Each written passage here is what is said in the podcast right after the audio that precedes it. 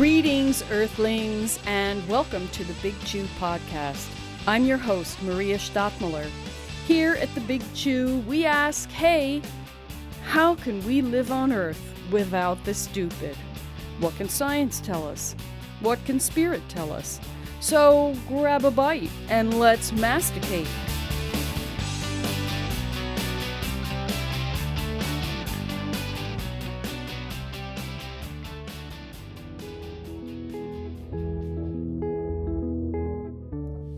Today we're talking about that inevitable part of life death. No matter how much we kid ourselves, somewhere, somehow, we're all going to die. But it hasn't always been that way, not according to the book of Genesis and most branches of Christianity. Here's an evangelical young earth online pastor who says, Human, physical, and spiritual death, together with the death of animals, came about through the disobedience of one man. You gotta love this takeaway. A guy eats an apple, and still, a whole 6,000 years later, the puppy gets it. But it's not just fundagelicals who believe this, it's mainstream Christianity too. Catholics can believe in evolution as long as they think God did it, but never mind. The Catholic Church's user's manual, the Catechism, in its swingin' 1980s update, talks about the curse of death. And it states death is a consequence of sin. It wasn't supposed to happen. Not to us, but then a guy blew it, but really the woman. You don't even have to be religious because this theme runs through the leaky foundation of Western culture like rusty old rebar. No wonder death freaks Westerners out. But it doesn't freak out my guest, Jennifer Kissinger. Jennifer spent 10 years as a medico legal death investigator, a coroner. When people died in an accident, a murder, a suicide, or just alone and nobody knew exactly how or when or why, she and her team had to find out. We'll talk about crime scenes because I really dig forensics. Jennifer will tell us about terror management theory, her own religious background, her research visits to the body farm, her drive to find answers and justice, and what it's like to go to work every day with, you know, dead people. Why don't you tell us about what you did for 10 years and how you got into that, that you spent every day with dead people? So, my background is forensic pathology, and by training, I'm a medical legal death investigator and currently practicing as a biology and health researcher. So, mm-hmm. I spent the better part of a decade working as a deputy coroner in a Midwest city which, just to respect to anonymity of the deceased loved ones of any stories that I may tell, I won't mm-hmm. name the exact location. But I have training in forensic entomology, anthropology, blood spatter analysis, and clandestine burial recovery. So I've had the pleasure of spending time at the Forensic Anthropological Research Center at the University of Tennessee in Knoxville. Um, and I'm not sure if you have heard of this. Um, but it's otherwise more popularly known in fiction novels and the media as the Body Farm. The Body thanks, Farm. Thanks to Patricia Cornwell. oh, was that she wrote a book? It was it about that place? She did. She did, and and after that point, uh, it started being uh, referred to as the Body Farm officially. However, if you were to visit the location, uh, because it is a scientific research center, they do prefer um, being referred to as the as the Forensic Anthropological Research Center versus the Body Farm. Yeah, good luck but, with that. Yeah, there you have it. So, and, uh, explain uh, for people who who don't know what the Body Farm is. Sure. So the Body Farm started in the 1980s, and it was created by a researcher at the time who was uh, doing research on decomposing bodies in, in forensics. And so he started out with one uh, one body on a plot of land uh, in Knoxville, Tennessee, and uh, you know decades later, now uh, this same plot of land houses uh, about 150 to 200 bodies, and of course the the plot that he had has since expanded to, uh, I believe it's about an acre and a half. So you can imagine uh, 150 to 200 bodies uh, splayed over an acre and a half, and that's that's real, that's a lot of like population dense. Does it smell when you go there? No, it, it really doesn't because it's outdoors, and mm-hmm. so the mm-hmm. wind carries the scent away. Um, you have bodies on top of the ground, you have them buried, uh, hanging.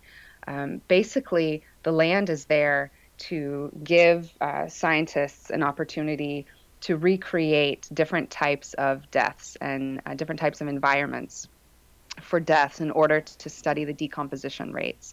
Um, so you may have um, academic researchers, you may have also researchers from from the FBI uh, coming to do their testing here. Really, it attracts people from all over the world.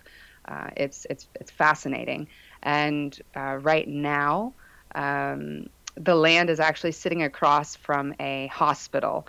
So you would certainly have, I think you would have a lot of um, of complaints if the smell was bad. But uh, but to my understanding, there have been no complaints to this day about having the body farm sitting so closely um, to a hospital facility. So, but so it's it, part of the University of Tennessee, but that's not how it started out, right? This guy it, just started putting dead people on his in his yard. You know, I I don't remember uh, if at that time uh, Bill Bass was the the PhD researcher, if he was associated with the university. So those oh. are some oh. details that are a little unclear to me. Um, but I believe that it did it did start out affiliated with the university in some mm-hmm. way, shape, or form. Um, and it and it is university land as well. Now, um, how much so, time did you spend there? As much time as possible. my favorite, uh, my favorite um, uh, amount of time that I spent was a one week course where I learned how to do um, clandestine burial recoveries in a forensic context. So, so that's shallow graves, right? Exactly. So they uh, they essentially said, um, you know, we, we spent the week uh, learning the methodology, and then at the end of the week they said, uh, we have a body buried uh, in this general vicinity. We need you to locate it, and we need you to unbury it using the methodologies uh, we've taught you this week. Um, have at it.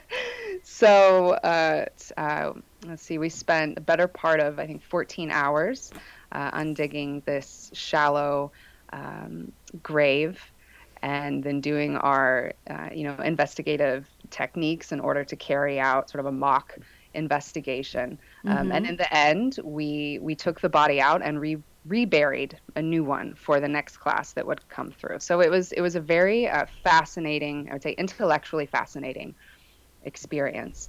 Uh, and there are classes there held year round, and then also the anthropology department um, uses that largely for training of their students.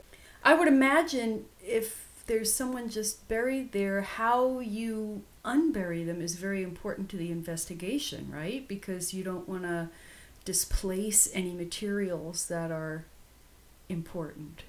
Exactly. We have a very specific way, um, you know, that we go about making sure that none of the evidence is harmed in the process of doing that. And there's a lot of documentation uh, that occurs as well. So you could say it's slow. It's slow digging, mm-hmm. and it's it's very uh, it's very detailed. Um, there's very specific methodology that has to be used, and so it, it makes for a very interesting time and also um, a long investigation. For example, when I've seen um, investigations that have happened uh, after bones have been found, say scattered in the woods, um, you know, it, it may take a better part of, of two to three full days in order for the uh, the forensic anthropological team to do their necessary legwork to determine, um, you know, uh, the information from the bones. So it's it's fascinating to watch, and it's it's uh, just as interesting to be a part of. Uh, additional to that, I've also spent time on a uh, on a farm that's geared towards forensic entomological research. So um, a world-renowned entomologist has a has a farm where he uses pigs in order to um, to research decomposition as it relates to insect activity right. and time and uh, manner of death. So that was very interesting as well.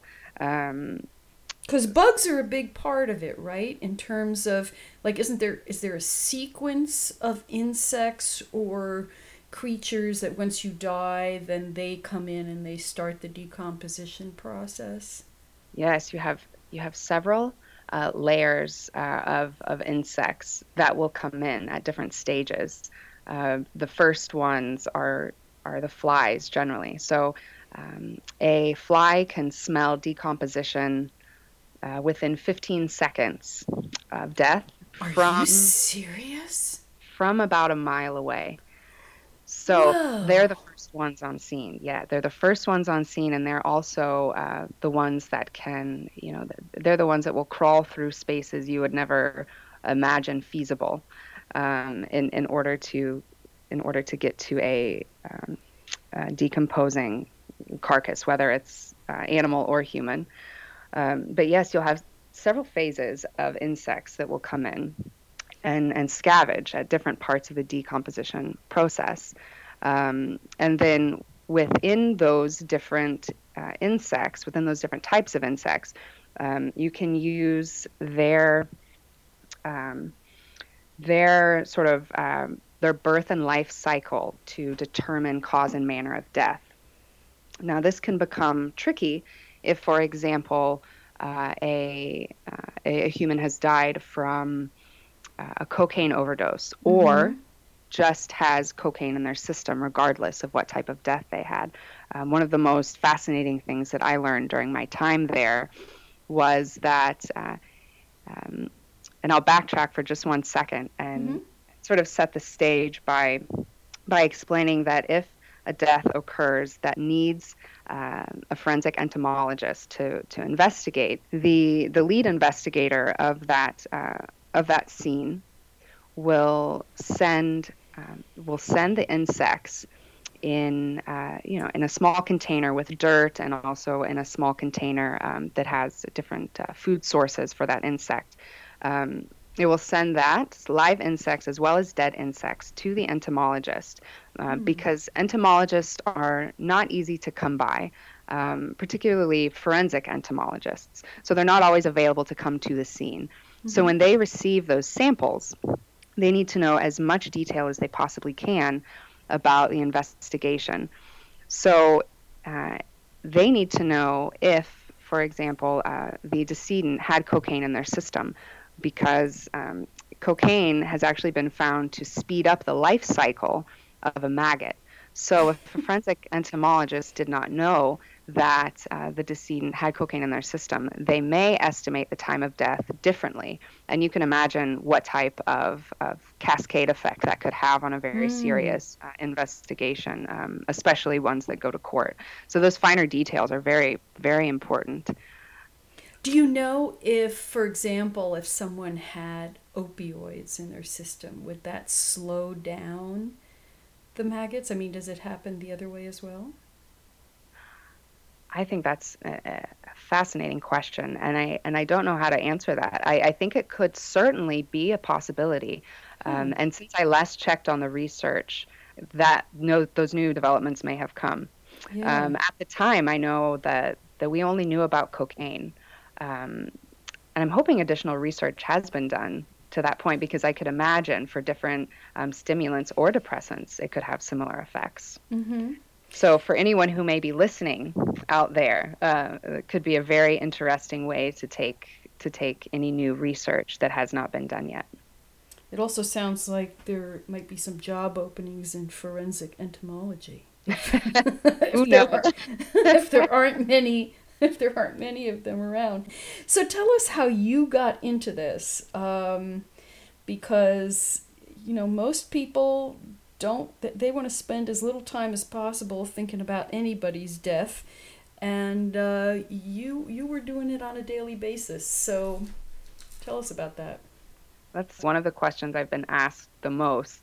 Um, so when I was 15, uh, I was interested in in forensics. I think I had done some reading at that point. Um, uh, I read a lot when I was when I was a child, and uh, I had a career class which required me to job shadow, and so I chose to shadow a pathologist uh, who also conducted autopsies at the local hospital, mm-hmm. and. Uh, during that opportunity, I saw for the first time an autopsy uh, up close and personal. And um, believe you me, the the school that I was attending was not very happy about that. In hindsight, they didn't oh, know. Really? Um, yeah, they didn't know that that was something that I would be partaking in, and I think that they would have wished I uh, had filled out, you know, a waiver of some sort, and they were probably upset that my my parents were going to have um, issue with that experience, but um, they didn't. My my parents were uh, were happy for me, but I absolutely fell in love with the the process of uh, scientific investigation uh, of human physiology.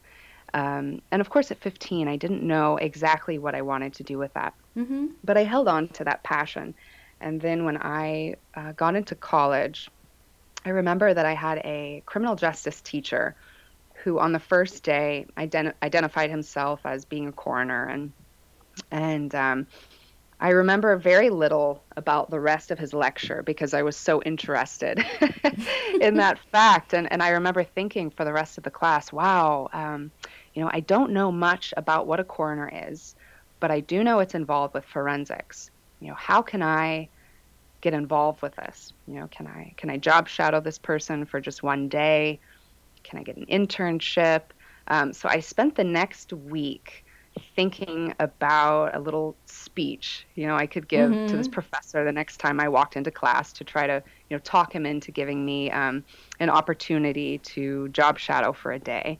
And so I went into class. I was very nervous, um, but I had my spiel, mm-hmm. and and it was it was well received. And uh, a few weeks later, I was offered. Um, uh, an internship, or really, it turned more into an apprenticeship um, to to follow this person and work and learn for the for the rest of the year.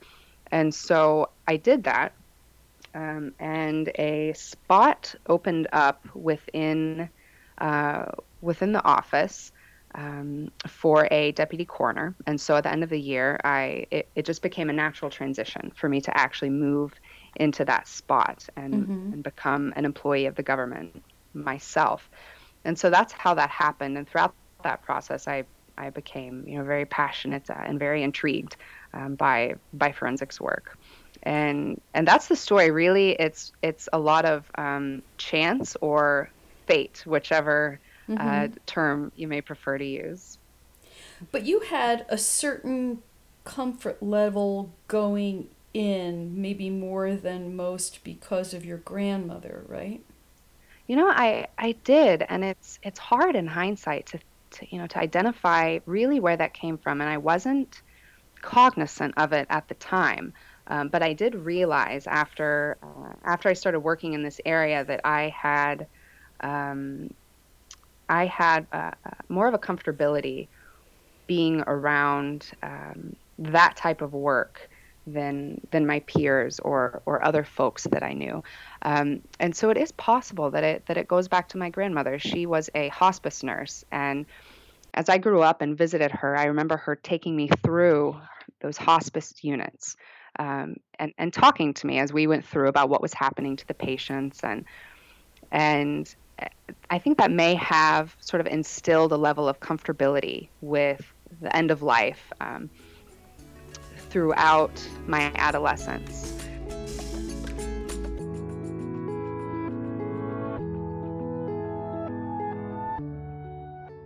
What's your day like when you're working as a coroner? Every day is different, uh, very different. So, when a coroner is called to a scene, um, that scene could be anywhere within the geographical jurisdiction. So you're not so, necessarily going into your office or something. You you might be call, on call and you you go to the scene. Yes, actually, the office is is uh, where I would spend the least amount of my time. So uh, if if I were called to a scene, you can imagine that as a coroner, after it's determined that the decedent cannot be revived, the coroner is called to the scene. Mm-hmm. And so you could imagine uh, if you cover the multiple types of death, which are homicide, suicide, uh, natural, uh, undetermined, and accidental, then you could be going onto the scene of a car accident. You could be going to a, a scene where someone, someone has been shot in the middle of the street. You could be going to a river somewhere where a body has been uncovered, or you could be going to the middle of the woods, um, searching for a body with mm-hmm. with um, uh, with cadaver dogs and, and a team. Mm-hmm. So every day is very very different. Um, once you have finished the investigation on scene, then you determine what's, nece- what's the necessary next step uh, that needs to be taken in order to determine cause and manner of death. And that will, most of the time, it will entail that uh, that body going back to a hospital or a holding facility where it will await more testing or more um, more investigation. So that could be an autopsy, it could be uh, toxicological testing, and so that's where the morgue comes into play. But really, uh, that's after the main investigation has been completed. So I spent most of my time on scene mm-hmm. uh, in a morgue or in a hospital and also in an office uh, in order to do the administrative work.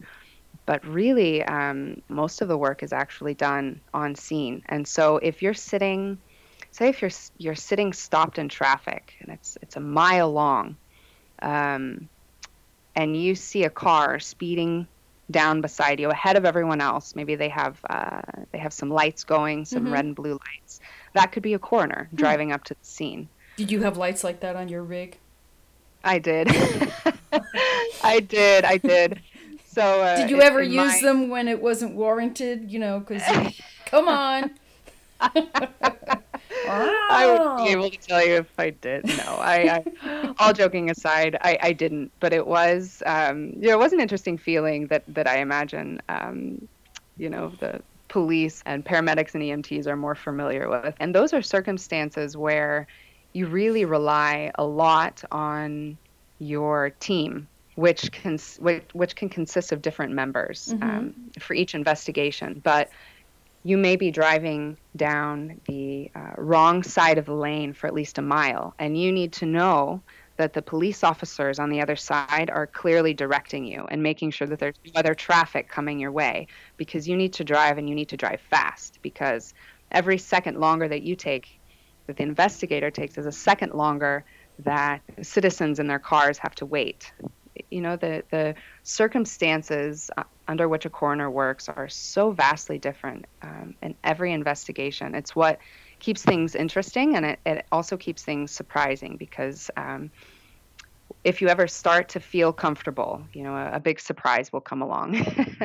so there's usually at least one of those on, on every investigation. Can you give me an example? Oh, wow. Which example? Um, something very specific that I can remember was uh, a homicide investigation mm-hmm. that I conducted. And um, I did not know until I was on scene that I would need to be uh, climbing a ladder to a second floor balcony in order to access the scene. So that was surprising and and uh, and unique because in that circumstance you have uh, most of the time when you have a homicide you also have uh, onlookers and you have TV crew that are there. So you have a section of of the scene that is marked off with tape and you go through that line of tape but you're still you're still being watched mm-hmm. and so um, in that particular circumstance you know i i needed to climb up up to a balcony uh, up a ladder with my bag uh, and also make sure that i was doing so very professionally knowing that um, knowing that there are onlookers and uh, and also not wanting to fall. yeah, no kidding.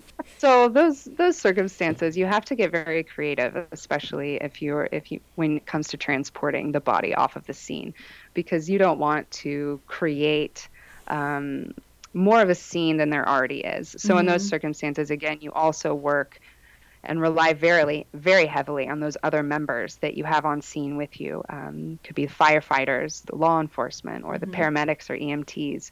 So we try to be uh, as respectful as we can mm-hmm. on scene as coroners, but it's not always possible. But we really do our best. And so when you get back to the morgue, what's the first thing you usually do? I mean, what's the first order of business? Uh, the first order uh, once you get into the morgue is is absolutely to document everything if you get down to the detailed level to make sure that there is um, a chain of paper as to who dropped mm-hmm. the decedent um, how long the decedent will be there all all of those uh, types of things that are needed in order to have a paper record um, but after that as a coroner uh, I I would do toxicology, so that would be taking blood and urine samples to send off to a lab. Mm-hmm. Um, and for the autopsies, those would be done by a forensic pathologist. And so, depending on where the coroner is located, what the jurisdiction is, and, and how the forensic pathologist and the coroner work together, um, that actually may be in the same hospital or it may be on a, at a different hospital off-site. And so at that point, then the decedent would then be transferred to another hospital for an autopsy, uh, and then um, and then from there they would be released to a funeral home. Mm-hmm. Did you ever have to do that thing where you know they always show the person going down, the family member or something to identify the body? and there's that room where you, did you ever have to do that? That did happen, and and we really tried to avoid that because as a family member uh, specifically with coroner cases because these are the unattended deaths mm-hmm. um, of the fact that that would be the last visual that that family member would have of that loved one in their head and we were sensitive to the fact that that may not always be a good memory and so when it was not required uh, for that decedent to be mm-hmm. identified um, by a family member, meaning that as investigators, we were able to identify the decedent with on our wallet own. or something uh, like that. Yes, with, with wallets, mm-hmm. fingerprints. Um, you know, there, there are several ways that we can get that information. So we would we would um, strongly advocate for the family to wait until the funeral home. Not as shocking or traumatized because most people don't see dead people. I mean, you know, it used to be very common. I used to live in a house in Iowa where uh, it was a Victorian house and it had two front doors. One was at a right angle to the other. And the reason it had that second door is because when someone died, you put them in your parlor before people had funeral parlors. Oh yes. You, know, you and had sliding sliding doors uh, in the house, and you went out that exit, not the other everyday exit. This was like the special exit for for people who had died. It was it was really a strange kind of architecture. So how does this daily dose of mortality affect your life? And I was reading about fear of dying. And some people have made the point that people can be afraid of dying because they don't feel as if they've lived sufficiently. Um, do you think you have a different approach to, say, wasting time or just life in general because you saw so much death? Oh, I'm really glad that you brought that up. You know, there there are a few points um, that I could speak to on that, of things that that I've really walked away with and sort of integrated into my daily being as a result of working around death so much. Mm-hmm. And one of those is that in my mind, I I can now think, you know, my day, my worst day, when I'm having a bad day, uh, it's never as bad as the worst day of someone whose loved one has just tragically died. Mm-hmm. And so that gives me a sense of feeling that, uh, you know, I don't need to sweat the small stuff. Um, mm-hmm. on a daily basis, as long as I have uh, my life and uh, and I have my health, uh, everything else is minor, is quite small. You know, the the daily, um, you know, the daily frustrations that that we all face um, are insignificant, really, when you think about life and death. When you when you look back uh, from your deathbed onto your life and and you know and think to yourself, you won't remember those little small things that you were upset about. You know, in fact, you may even you know laugh at them at some mm-hmm. point that, that you ever were frustrated. And and another to speak to that point, another thing is that every day is important.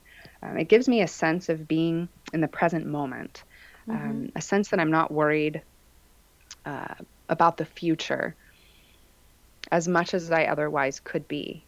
Um, because after working so many scenes where there were so many, um, you know, horrific deaths or accidents or uh, d- deaths that were not expected, it really makes me uh, think to myself that death could be a surprise at any point in time, and not not to sound morbid, but really it's just that every day is important.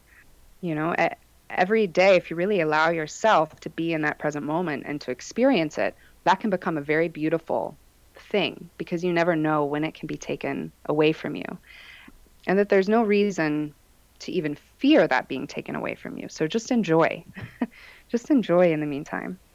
And there would be many times where I would leave a scene and I would call uh, I would call a family member or I would call my mother or my father and I would say, "Hey, you know, I'm just just thinking about you. I just wanted to let you know that I love you and and care about you. And and it would often be because there was something on that scene that struck a chord with me. Maybe uh, that investigation that day was someone's mother or father or grandmother.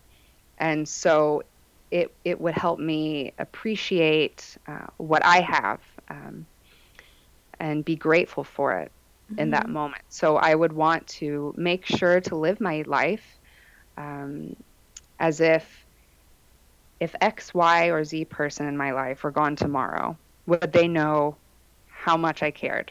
Would mm-hmm. I feel like I had let them know everything that I that I want them to know and that I feel about them? And also, um, I'm much much less of a risk taker now. so, so before I started that line of work, I would be the first person who would have jumped on uh, an offer to go skydiving or bungee jumping.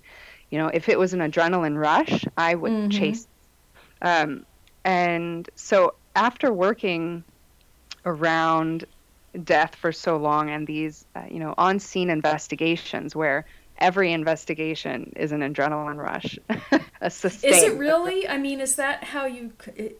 Does it really kind of pump you up, or is it focused, or you know, what what's your mindset like when yeah, you're on scene? It really is because uh, what happens is that you, uh, as a coroner, and this also depends on which jurisdiction you're practicing in mm. um, and how busy it is, but uh, a coroner is on uh, on call from anywhere from 12 to you know 24 to 36 hours at a time and so uh, you are on standby essentially so as soon as you get a call that you need to leave you would essentially have your stuff uh, your gear uh, set up like a firefighter would uh, where mm-hmm. you're ready to jump into your clothes and you're ready to jump into your vehicle and drive to the scene immediately uh, because uh, again every extra minute that you take as an investigator is an extra minute that there are folks who are on site waiting for you.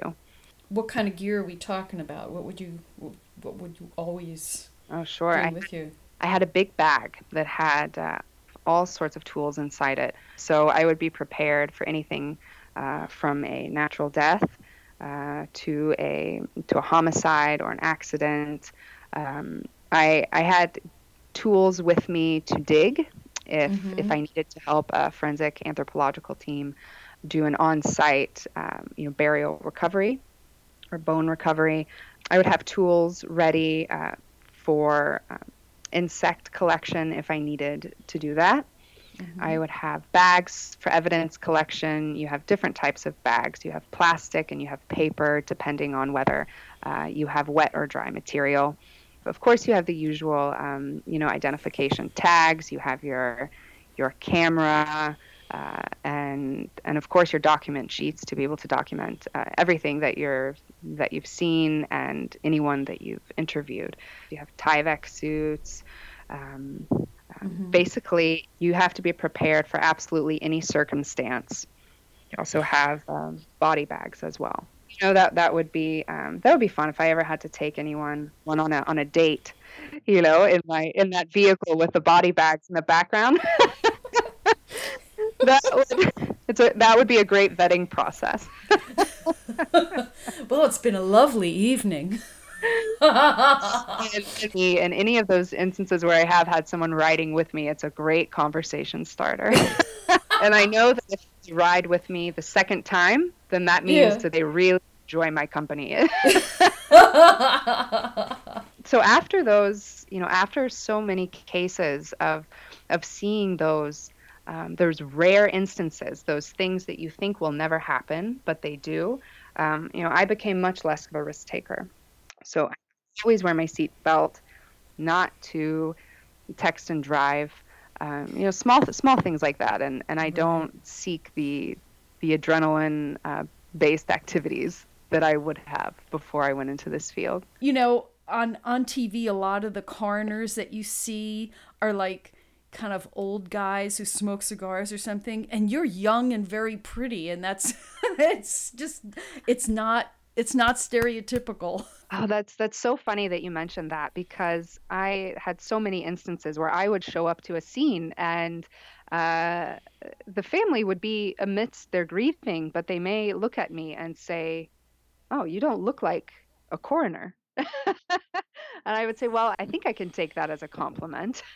yeah, because people are thinking of like Quincy or something, you know, some some like sweaty guy with a cigar. Uh, and when you mention what's on the TV shows, uh, the funny thing about that is often uh, on the crime shows you see.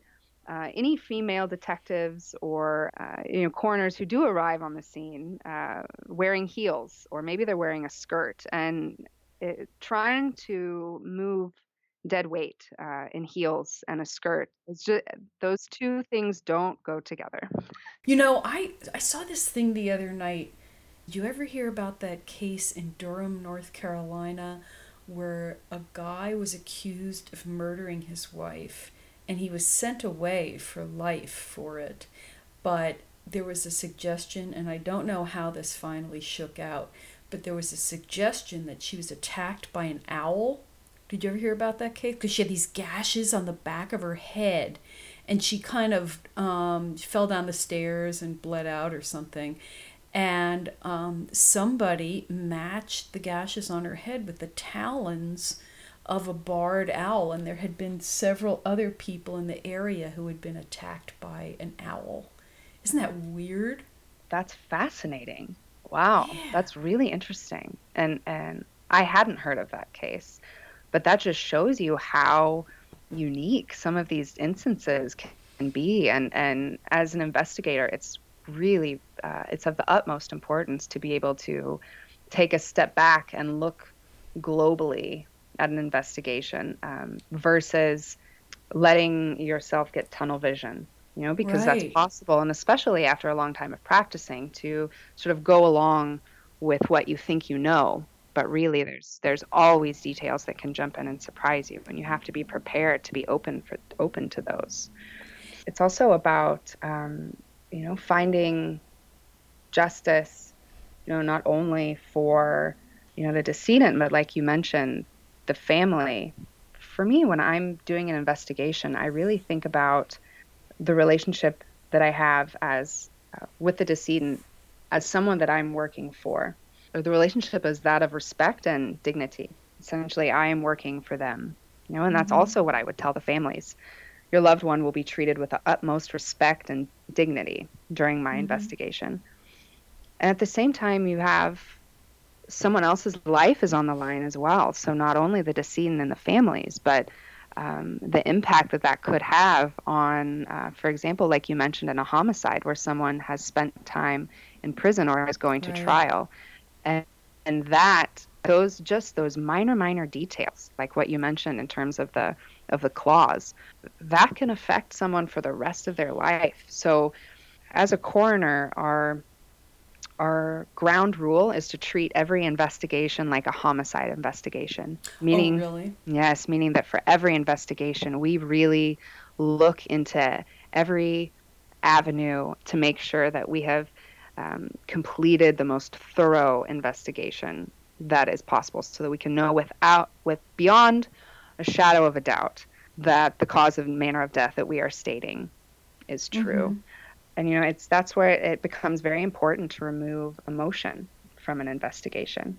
Um, you may see something that's horrific in nature you know but that but at that moment you have to look at what's in front of you objectively and to do your job. And then you can feel that emotion when you get home and you know a coroner a medical examiner we have a fine line to walk which is that between objectivism and compassion so mm-hmm. conducting an objective investigation uh, meaning that we're completing uh, an investigation that's as scientifically uh, thorough as possible um, because it has repercussions uh, far down the line um, you know not only within the families but the criminal justice system and but also with compassion when it does mm-hmm. come to talking to the families. Uh, because I know as an investigator that I will be part of of what is going to be usually the worst day of someone's life. And I at least want them to remember me as someone who addressed their emotional needs with compassion and helped them as much as possible. Mm-hmm. Um, so, really, just to help one person means the world to me. You know, I've received letters from families months or weeks after expressing gratitude for my role. And it chokes me mm. up inside because there's such strength and resolve in their words. Um, and I just did the best job that I could, not wanting anything in return. But receiving those letters means the world to me. Why did you leave this kind of death investigation?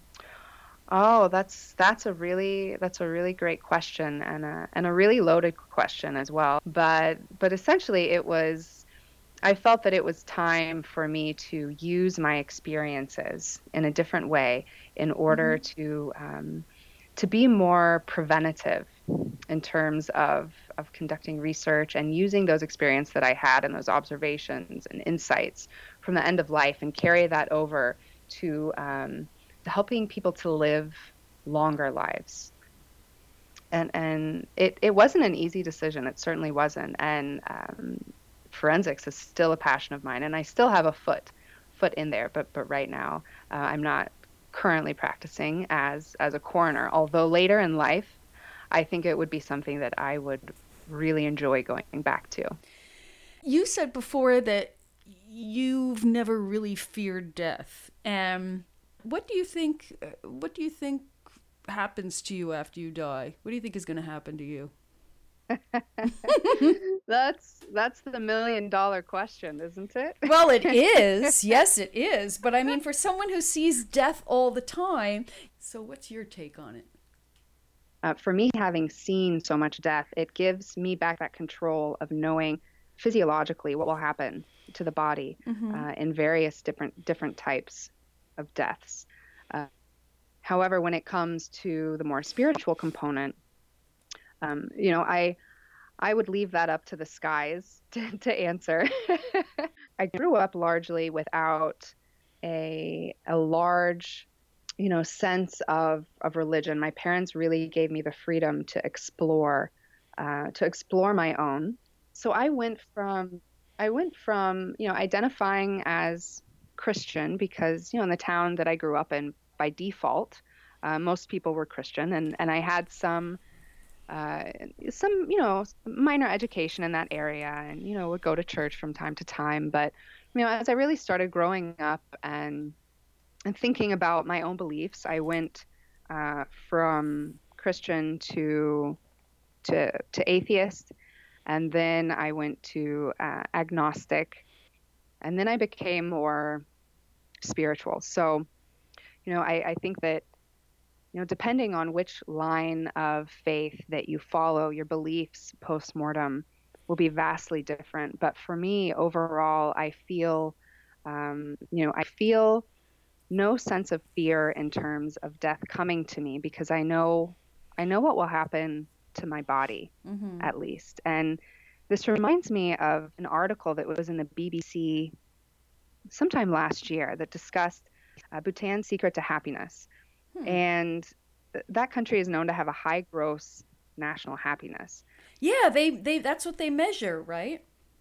Oh yes, perfect. So so you must be familiar with this and and and their secret is that they think about death at least 5 times per day. And when foreigners visit, they advise those foreigners to think about their own death for at least 5 minutes per day. Um, and then, you know, the Buddhist line of faith also has a lot of contemplations um, of death and the planning of death. Um, and so I think all of those, it, it's very, very, very interesting.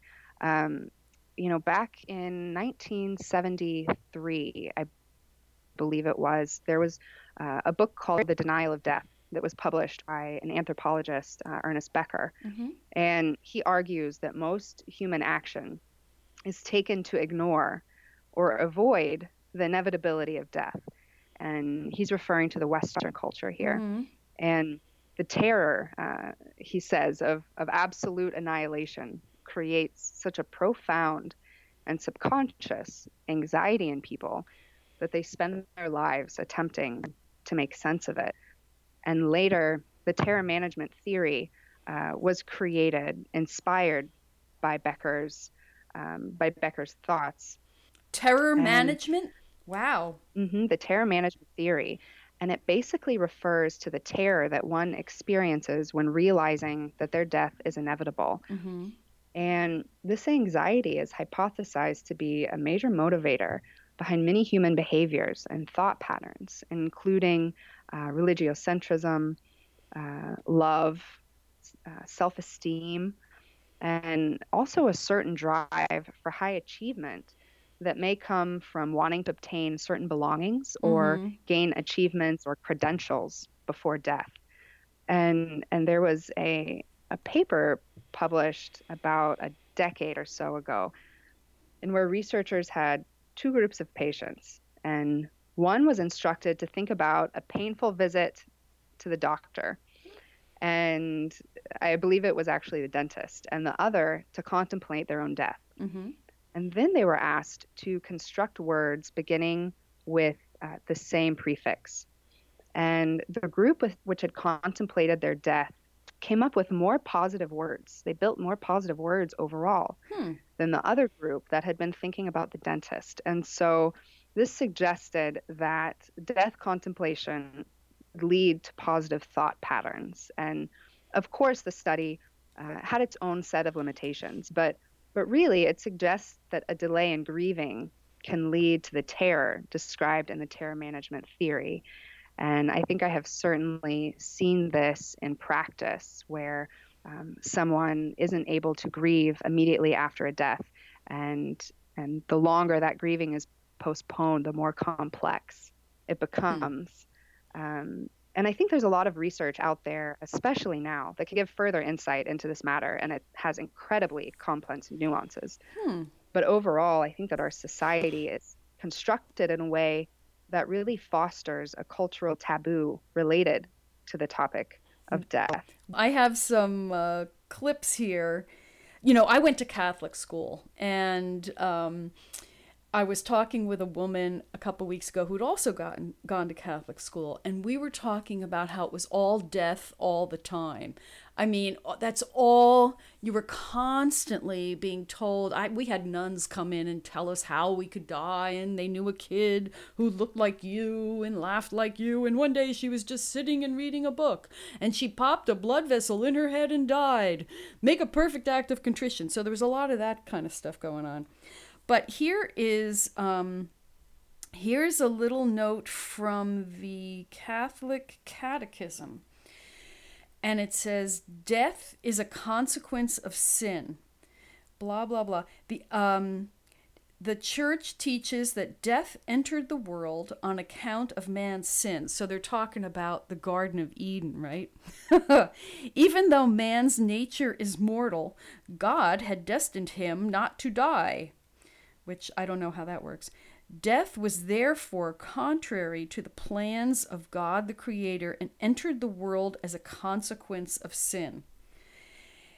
And I, have also seen uh, things online, um, f- more Protestant denominations, where people are writing in, was there ever death before Eden? And this idea that sin creates death, um, which I find really bizarre because it's kind of a it's a biological necessity if you're a, a multicellular organism. And I wonder, you know, when you're talking about Bhutan, I wonder if if when they're thinking about death, what context it's in. I doubt that it's in the sense of this is all wrong. This wasn't supposed to happen. Well, that's a great point, and I think, I think that they must be uh, they must be coming from a place of acceptance with it. And when when you were reading that to me, what came to my mind is, wow, uh, with with that type of um, ideology and and thought process being hammered into someone of of that faith, or at least the school that you went to, um, you know, throughout the years, it seems that that would instill intimidation or fear against death. Um, has that been your experience?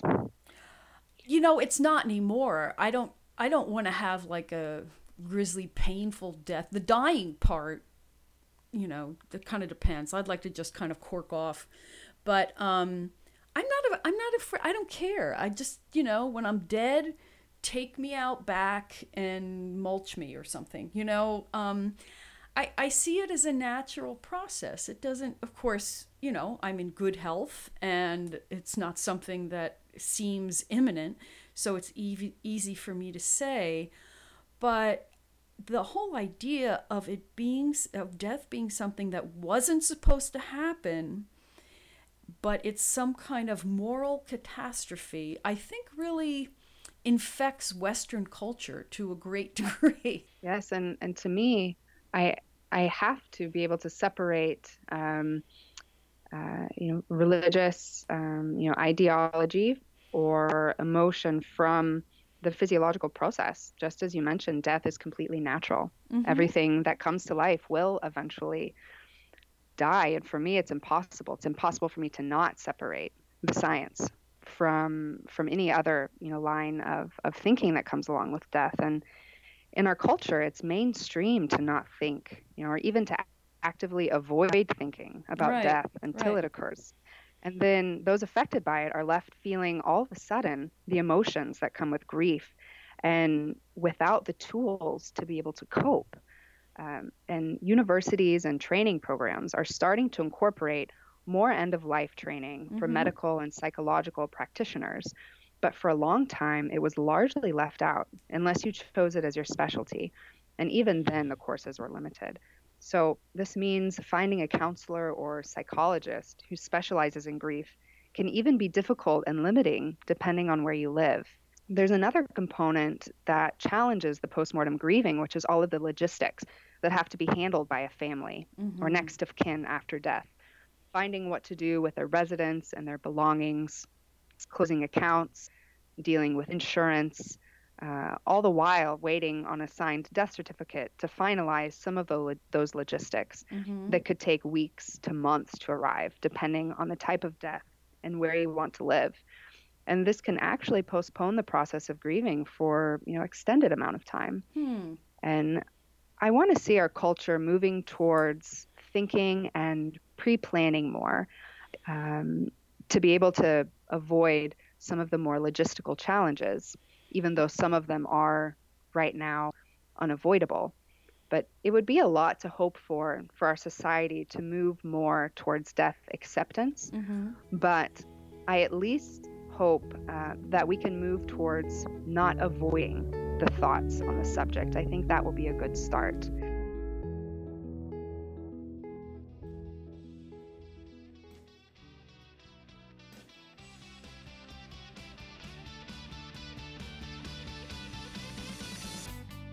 Thanks to Jennifer Kissinger, and thank you for listening. I hope we didn't gross you out. Uh, it's still mud season in Vermont, and that means if you subscribe to the Big Chew podcast before the end of May, you will be entered to win a free weekend in our tiny house on the farm. Sleeps two. You can give it as a gift to a friend if you can't make it to Vermont. So go to www.meetyourmyth.com and if you scroll down, you'll see a button to subscribe, and that would be great. And then you'll get the podcasts every other week. Thank you for listening, and goodbye for now.